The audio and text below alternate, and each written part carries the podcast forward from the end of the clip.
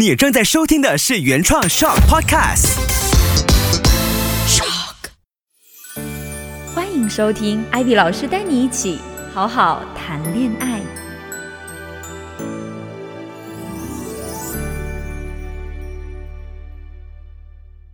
Hello， 大家好，我是 Ivy， 欢迎大家又回到我们的节目当中。今天的这一期好好谈恋爱，我们要来聊点什么呢？我们要聊的这个话题啊，跟两个人以外的人有关。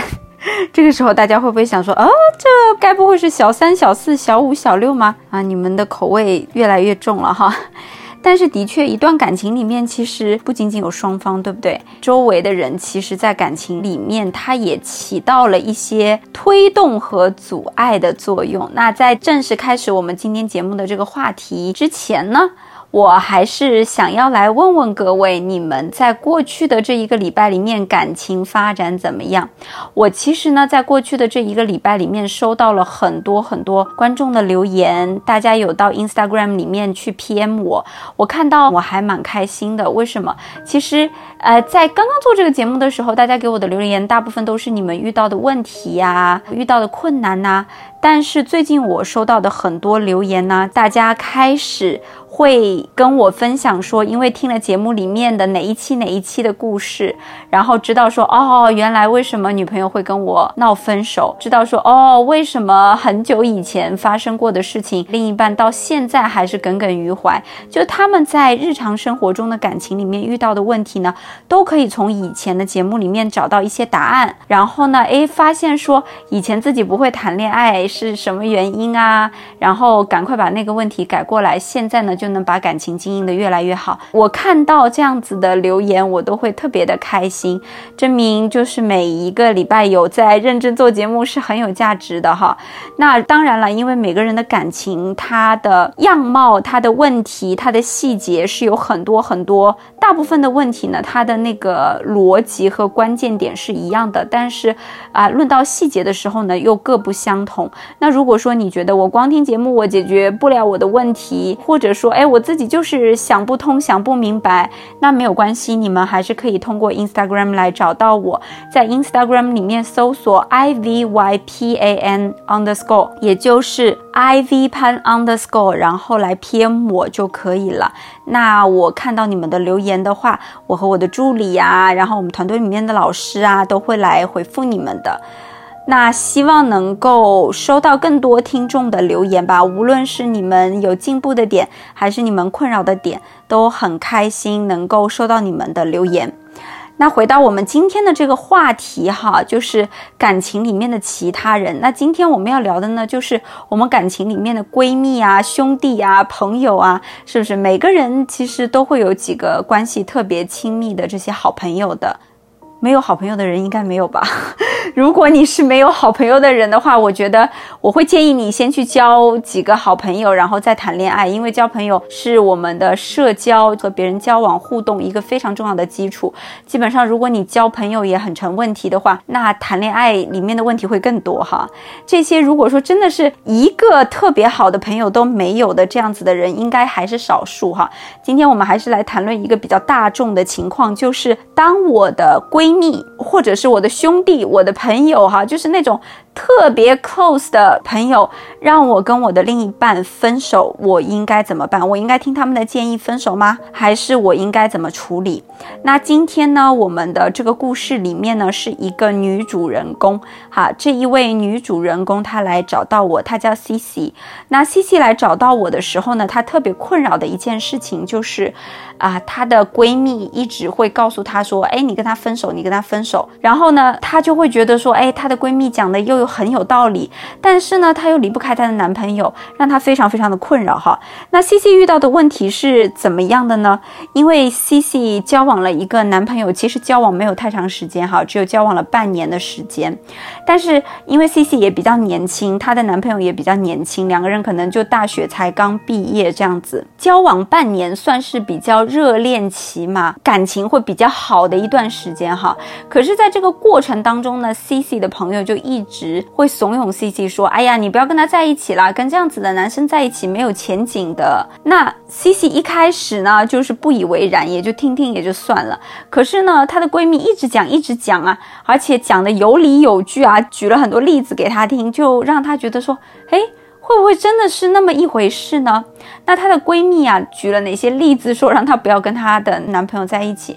首先第一点呢、啊、就是她的男朋友其实不是一个特别懂浪漫啊营造氛围的人啊，每次约会可能就是吃饭看电影就是这样吧，逛街，没有什么特别说，哎，过到一个什么节日啊啊或者是呃生日啊圣诞节啊什么，就是去准备一些礼物啊什么都没有的。然后或者说会不会特别因为女生以前提到过一个什么东西，然后自己默默的去准备啊，然后仪式感啊这些通通通通都没有。那她的闺蜜就会觉得说，那这个男生他都没有花心思在为你准备一些礼物啊，准备一些仪式感的东西，准备约会，那就是证明他对你不够用心啊。那对你不够用心的男生你为什么要留在身边？你又那么年轻，你也长得蛮漂亮的，你为什么不去找一个对你更用心的男人哈？然后西西就觉得，诶，听着听着又觉得这一点好像也挺有道理的。那第二点呢，闺蜜就会跟她讲说啊，这个男生啊他的家境不行，因为这个男生是嗯家里面可能没有办法在经济上给到她很多支持。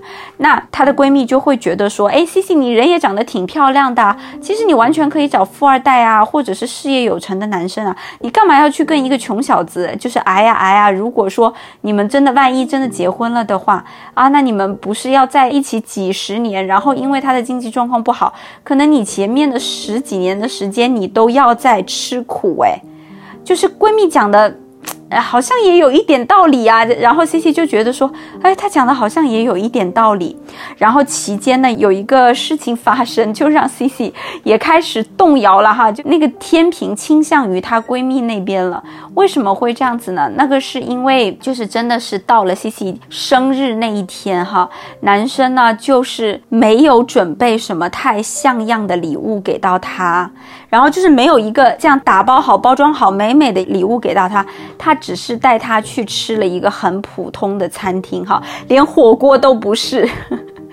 为什么他会说连火锅都不是？可能他们两个人就是在啊、呃、谈恋爱的过程当中，就是吃火锅是一个年轻人可能会觉得说，哎，吃火锅是一个特别重要的一个环节哈。但是 C C 就有提到说，哎，我以前都都会说，就是特别的日子，我想要跟他一起去吃火锅，但是他连吃火锅都没有啊，就是一个很普通的这样子的餐厅，所以就让 C C 心目当中就是对于这个男朋友到底适不适合长期走下去开始动摇了。而且大家要知道啊，其实一段感情到了半年一年其实是会进入到第一个磨合期。大部分人啊刚在一起的时候，我们习惯性的都是希望把自己比较好的一面啊，比较讨人喜欢的一面啊展现给对方嘛。那可是你到了半年一年啊，你再装下去你自己也是累啊。而且两个人的互动越来越多，有的时候大家可能生活当中，尤其是那种在上学的时候或者是家住的比较近的那些情侣啊，一天当中可能碰面的时间互动的时间真的非常非常多。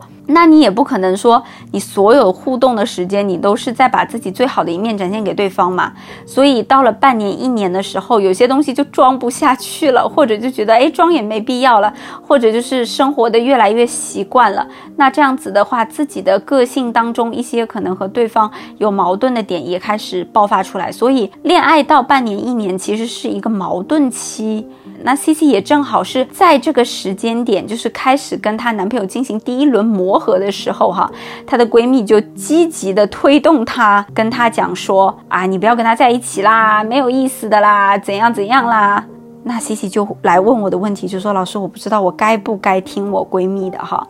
大家要知道，一旦你内心当中有这样子的一个问题，就说哎，我该不该听我朋友给我的这个建议，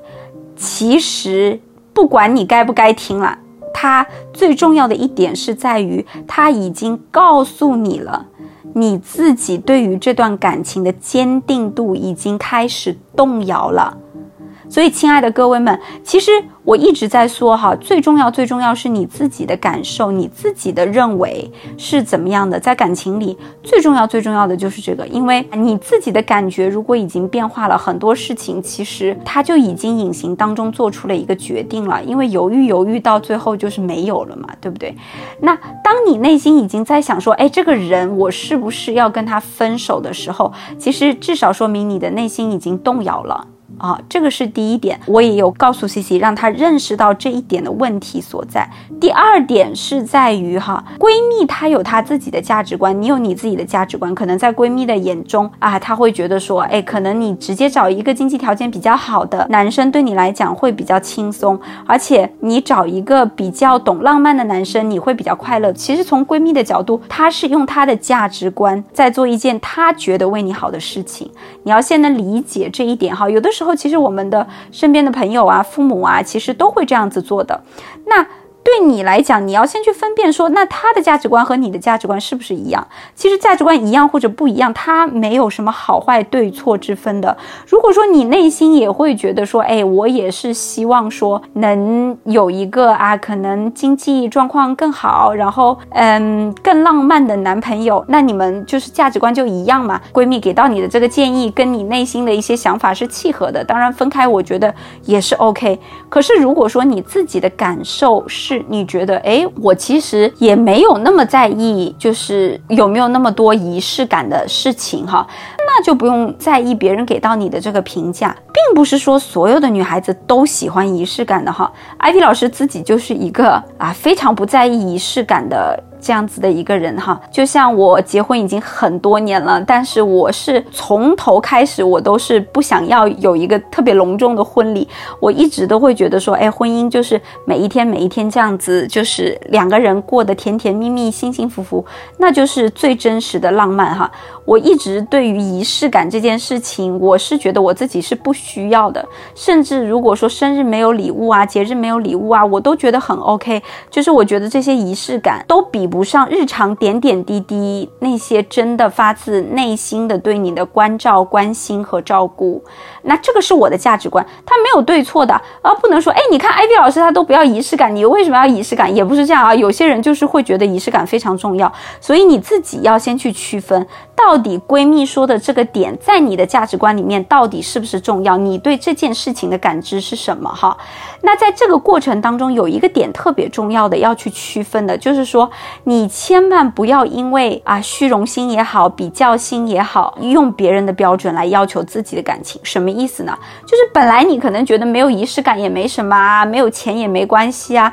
但是突然之间好像，哎，怎么我的朋友的男朋友怎么感觉好像啊有很有仪式感呐、啊，送他很多浪漫的礼物啊啊，然后这个男朋友因为家里的经济状况比较好啊，怎么可以给他开一个小店啊，给他开一个餐厅啊？哎，我一下子好羡慕啊，然后就动摇了自己的价值观。那这样子的话，其实对你自己和对你的另一半都是蛮不公平的。我不是说想法和价值观不能改变，但是呢，你要自己去看得清，你的这个改变是因为你真的你也很喜欢一个这样子的人，就是你的标准改变了，还是说你只是出于一个很羡慕别人，想要跟别人去比一比的这种心态？这个是我们一定要自己去分辨清楚的哈。我我这里又想到了另外一个故事，也是就是啊，因为闺蜜那个过程中，其实闺蜜只是一个催化剂，就是一对夫妻也是在婚姻当中遇到了一些问题，然后先生去创业，然后太太呢就在先生很忙的这段时间就照顾家里照顾小孩，就感觉自己被冷落了，然后这个时候闺蜜呢又在旁边就是给了她一些讯息，就觉得，哎，你应该这样这样要求你老公啊啊，或者说你应该闹一些脾气啊，你应该就是怎样怎样做让老公的那个注意力再拉回到你身边。结果就是适得其反了，就是这个女孩子做的有一点过火了哈，用可能跟其他男生暧昧的方式啊什么的去引起她老公的注意，结果他们之间的感情反而真的出现了裂痕。所以你看啊，我们交什么样的朋友，这个是非常非常重要的一件事情，就是你要去听某些人的建议，你必须对这个人有判断，就这个人是不是一个很智慧很正面很正能量量的人，这个是非常重要的。因为如果是一个很智慧的人，基本上他不会给到那些你必须怎么怎么样，你一定要怎么怎么样，他不会给到这样子的建议。这种就是评判类型的建议，就是你如果没有怎么怎么样，你一定会怎么怎么样。